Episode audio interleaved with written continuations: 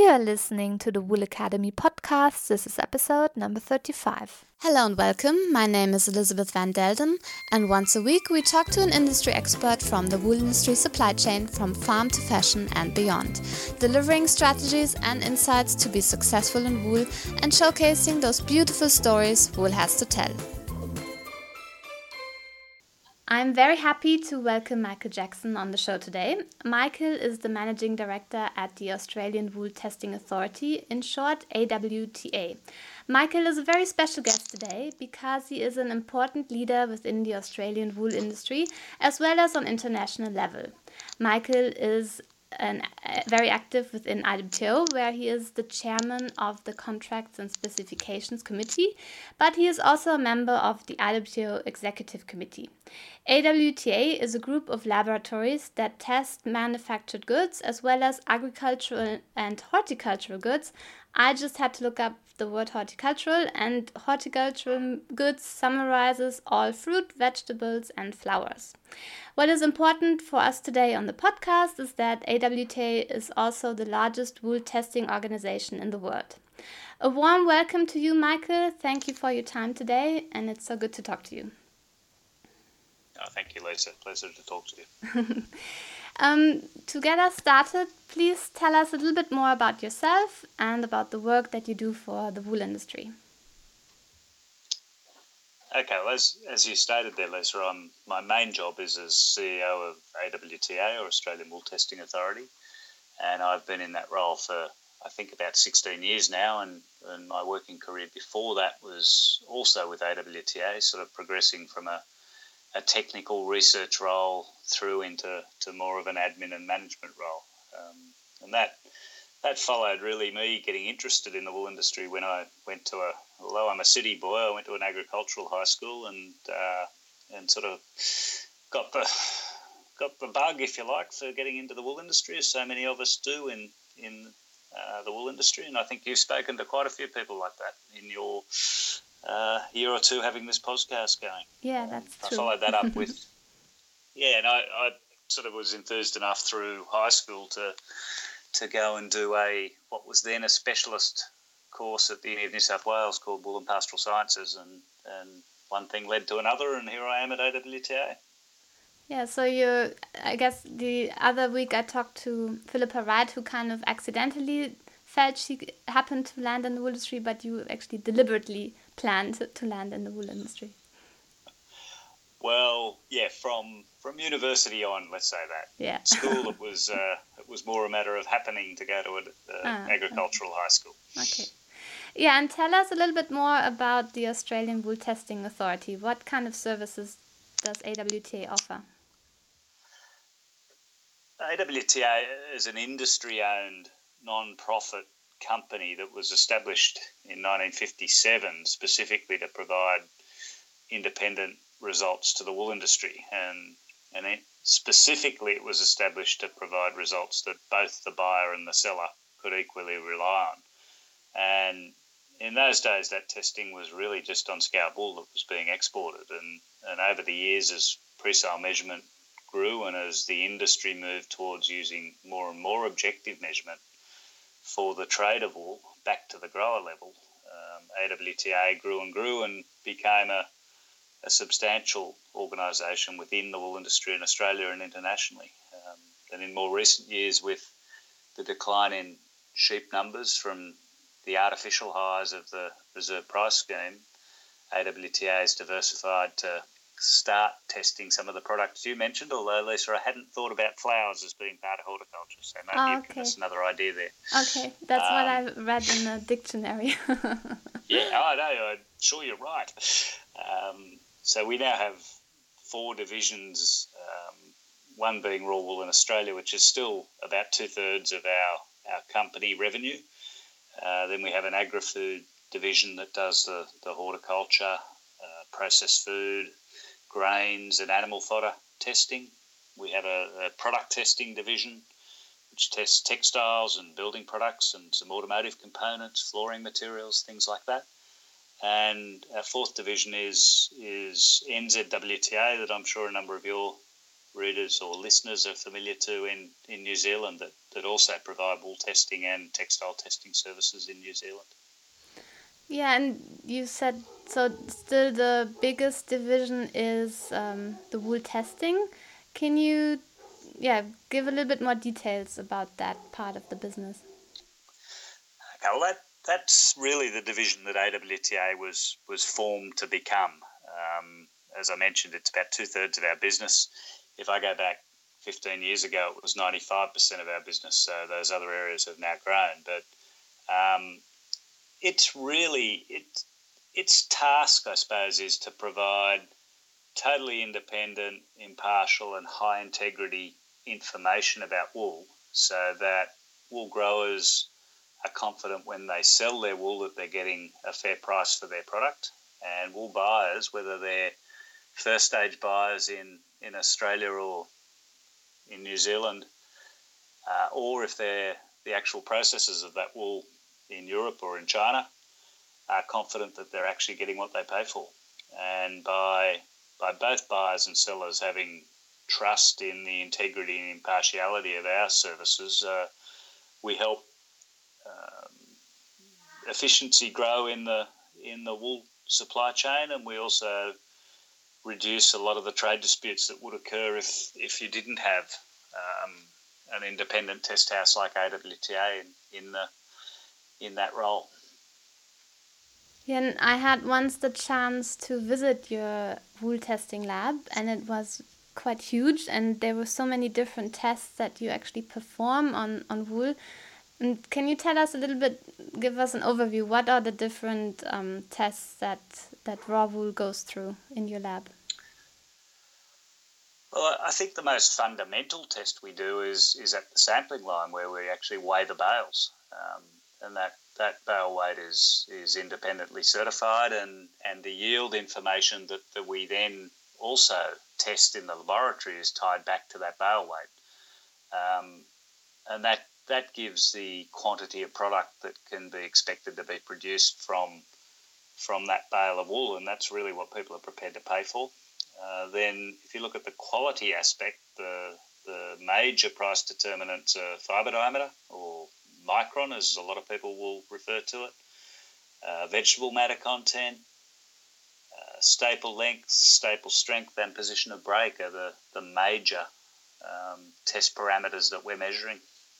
I saw that on your website you can choose or pay more if you want quicker results, but what how long would it typically take for all these tests that are typically performed?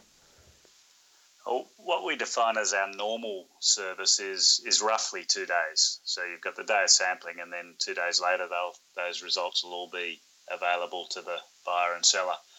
Um, express service service that you mentioned is is basically overnight testing. So if we sample that wool today, we'll have a result for you in the morning.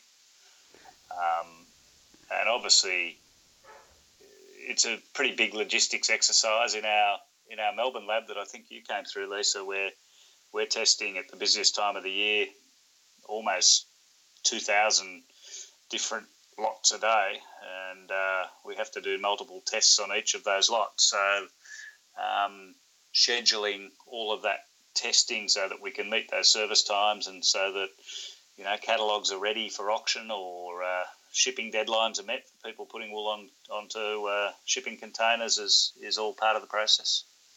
So you actually work in several shifts uh, each day. Or is it 24 hours testing?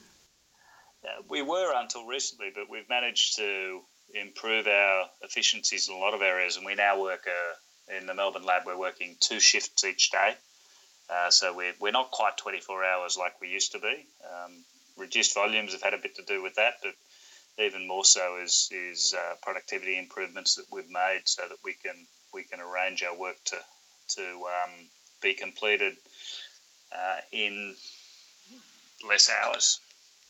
Okay, and I think I, when I went through your lab um, and got the tour, someone mentioned that actually because you have all these test samples that at the end you can all collect and you kind of hold or kind of then the largest amount of wool. Uh, what happens with wool? I, I think there was like a you were kind of the biggest wool supplier in the end if, if you put all those oh. samples together? Yeah, I'm not sure we're the biggest. I think there's a few wool growers out there that produce quite a few more bales than us, but um, but we would certainly be in the top five percent of wool growers, if you wanted to call us that, um, where we sell that residual sample material that that uh, wasn't destroyed during the testing process. Yeah, so I, I always find that amazing that even all kind of wool and even those tests can be somehow used um, for some product somewhere. Yeah, that that's a incredibly buoyant part of the wool market at the moment. Is you, you anyone who looks at the merino carding indicators would see that they're at record prices and that sample material that we have is is quite short. It's 20 millimeter core tubes that have taken most of that wool, and and they're getting uh, getting very attractive prices at the moment because it goes into that buoyant section of the market. Yeah, that's very lucky for you at the moment then. Yeah, and tell me, and tell me then. So you did all the tests, but then how? You mentioned that briefly. Where did all these test results uh, results then go to, and how is the supply chain using them? Okay, well, the, we'll issue the results electronically back to whoever requested us to do the test. Commonly, that's a wool broker if, if the wool is going to auction, but it may be a private merchant, it may be someone who's selling that wool electronically. So as our customer, they'll take those results, they'll then advertise them to the potential buyers of the wool um, and have either a tender process or, or commonly an open cry auction where someone has looked at the wool sample in conjunction with our test results and determined how much they're prepared to pay for it. So, in the sales transaction, that's the first step. Uh, then, whoever's exporting that wool will normally need to to show a bank somewhere that or show a customer overseas that the wool matches the order uh, that, that, that their customer has made.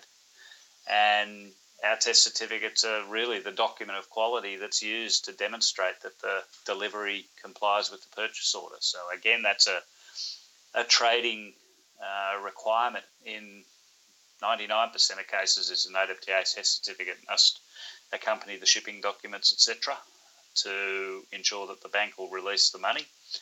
And then further down the pipeline, the, the processors who are um, processing that will use our test results and certificates to, um, you know, for their quality control purposes to monitor the, the for example, the fibre diameter of the top they're, they're making or the average fibre length that they're getting and and they'd expect that to be very close to, to what our test results predict it should be. Okay, thank you for explaining that. And you mentioned to me before the interview that you also have a lot of information on your website, also a lot of videos. So I will make sure to link to those um, in the show notes so that people who want to find out a little bit more about testing and what kind of tests there are, etc., can go there for more information. I yeah. encourage them to do that. I mean, you've, you've been lucky enough, Lisa, to, to come down to Australia and, and have a tour through the laboratory. But the, the videos that have been made are, are really to show people what's happening in there. So it's it's um, it's a good opportunity, I think, for people. Yeah, great. No, I I agree. It, it's of course even nicer to visit you, but those videos will be of big help as well. And one thing that I also learned is um, that you take part in round trial tests, and maybe that's obvious for people working in laboratories, but for me it wasn't obviously. Uh, so please explain what what are these round trial tests and why are they important? Okay, the any laboratory that's producing a result is is if it's working in isolation and not uh, cooperating with other laboratories, then then you never really know whether the results are uh, are accurate and what the precision of those results are. So, what a, gr- a, whole group of rural laboratories around the world do in, in Australia, New Zealand, South Africa, um, the UK, uh, and and at a lesser level in China and in the uh, South American countries do is uh, send around samples of the same wool that we all test at the same time, and we then put the results back into an independent mailbox. Um, by mailbox, I mean a, a, technician who gets all of those results and does some statistical analysis, and we can then sit down and look at are we producing results that are that are consistent with each other. And if there are laboratories that that don't, then what do we need to do to align our processes so that uh, regardless of whether you're buying wool from Australia or South Africa or merino wool from New Zealand or, or from uh, Uruguay, that you can trust the test certificate that you're buying it on. Um, and I think that's one of the real strengths of the wool industry is that those laboratories who are not competing with each other work very closely together to, to make sure that we are all providing results that uh, are consistent and that therefore people down the chain can um, can rely on. Yeah, and you just mentioned something that it's quite special or unique for the wool industry, and that brings me to my other question. That once I talked to someone from the cotton industry, and they actually mentioned to me that wool the wool industry was quite unique because we had all these, or that we had one set of standards. Because in cotton, they would actually have different standards for different countries um, and also another thing that I think I saw on your website is that you said that other animal hair fibers, so like cashmere or maybe alpaca, are not as advanced with their testing standards. So it seems to be a very unique situation that wool can supply these very um, yeah strong test results and only one test result and not several ones. So maybe speak a little bit about this unique situation and how that actually evolved. Um, I think there are probably two components to it, Lisa. One is one is going back to the history, and I think I mentioned before when AWTA started in 1957, it was it was established because there had been exporters in Australia who were selling scoured wool, and they were they were um, sick and tired of having arguments, commercial disputes with their customers in, for example, the UK, because the weight of the bale of wool would change during shipping. Uh, wool's a wool picks up and loses moisture more than any other fibre. So that was a, a recipe for, for commercial dispute when you've got a bale that might weigh 110 kilos and you ship it across the world and suddenly the same bale weighs 115. How do you how do you pay for that? Um, and it led to probably some questionable commercial practices in the first instance, where you know if you you could uh, top up the water in the wool a little bit, then maybe the bale would weigh a bit more, and you could get a bit more for it. But that was a very short term approach, and, and a number of exporters were wanting to avoid those disputes and have long term relationships with their clients where they knew that there wouldn't be a dispute over over um, the simple bale weight um, because they they would standardise the moisture contents, and that that I think was the start of, of establishing AWTA as an independent test house with the with the express aim of producing results that would be accepted by both sides of the selling transaction. Um, and that's that's carried through to this day, uh, where AWTA and the other test houses around the world see that that that strict impartiality and independence and highest integrity is is our most important asset. So we all act to um, protect that. I suppose the other the other side is through IWTO, where and again going back in those days, uh, um, the foresight of the people to recognise that that developing international standards that were accepted by our customers, by that I mean customers of our test certificates, whether they be uh, growers selling their wool or whether they be processing mills buying it, uh, was critical. So rather than having a whole series of, of national standards that might have differences, um, those test houses along with other technical people from processing mills and everywhere else in the world, got together and, and started to push those test methods through IWTO. So there was industry standardisation, and, and so that that goal of having a single result that could be relied on by by both sides of the trading transaction was was actually achieved. And I, I think it, it is something that that is uh, not unique, it's certainly unusual to the wool trade, and, and I think it it's served it very, very well over a long period of time. Yeah, and that's actually still happening every year at the IWTO Congress that these standards get reviewed and updated where necessary. Um, so it's a living, yeah, living document, and it's always up to date, so to say. Yeah, that's right, and and it's uh, all through peer review and peer approval. Yeah, and I guess what's also unique is that everybody, because it's everybody does that on their own time, so to say. So nobody, everybody contributes on industry level to to achieve this level of standard. Oh, that's right. IWTO itself doesn't have a staff of technicians doing this work. It's up to the various members of the trade to, to do work, bring it forward, and then for, for everyone else to to review that and, and critique it and uh, decide whether it's up to standard for for uh, being approved in, within the IWTO test methods, etc. Yeah, and then the latest test standards that were added to the IWTO, it's called the Red Book and the Wet Book. So to the Red Book uh, is actually fabric testing, and you at AWTA have done a lot of research and development in the testing equipment and development of test standards in this area. So please talk a little bit about that. What is that all about? I, I think the one you're referring to mainly, Lisa, is is a test method for the comfort meter, which was just accepted as a full test method at the meeting in Harrogate a few months ago. Um, and that relates to work that was done by a cooperative research centre in Australia involving you know, CSIRO, uh, various universities in Australia, AWTA, AWI have been involved at various stages as well, where we're where they're looking at um, the next skin comfort uh, of very fine knitwear um, and there are a number of user trials done. I th- I, sorry, I'm tying myself up a bit here, Lisa. But if you think, if you think back, I'm sure you've heard the often um, held thought that people are allergic to wool, or that wool is a prickly fabric, and that wool's no good for wearing next to the skin. Mm-hmm. And I think the work that's been done clearly demonstrates that wool can be an exceptional fabric to wear next to the skin, providing that the quality of the wool and of the construction is suitable for that purpose. Um, and what the comfort meter has been designed to do is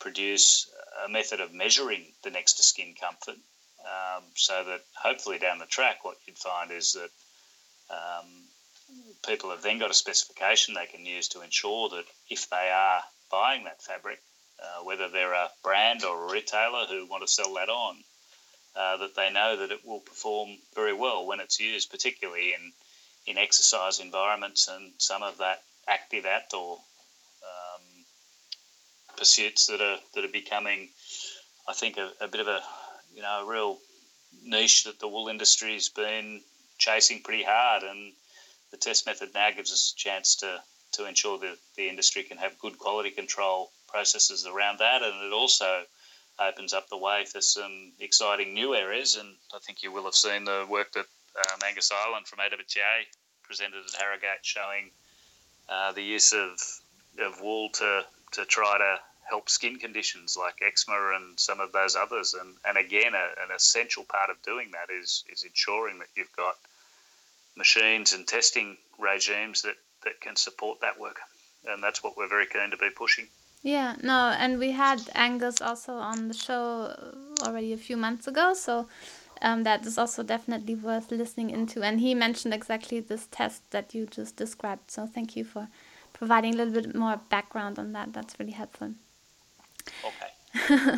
so great. Um, maybe I have one more question that I didn't send to you before, but maybe you know spontaneously do you have a favorite story that you experience within the wool industry be it a trip or something else that you can share with us Oh, you're putting me on the spot there. I'm, I'm no good at these. What's your favourite movie? What's this? It'll take a lot longer to think about it than that. But I, I think you know, it's probably a bit um, stereotype, but I, I really um, have enjoyed the the passion that you see so many people in the wool industry have, and, and the thing I think that's that's particularly good now is is or or encouraging, I should say now, is that when I go and visit uh, some wool top makers in China who are you know relatively new to the game, really, when you compare their history of processing to that in in Europe, that that same passion is coming through.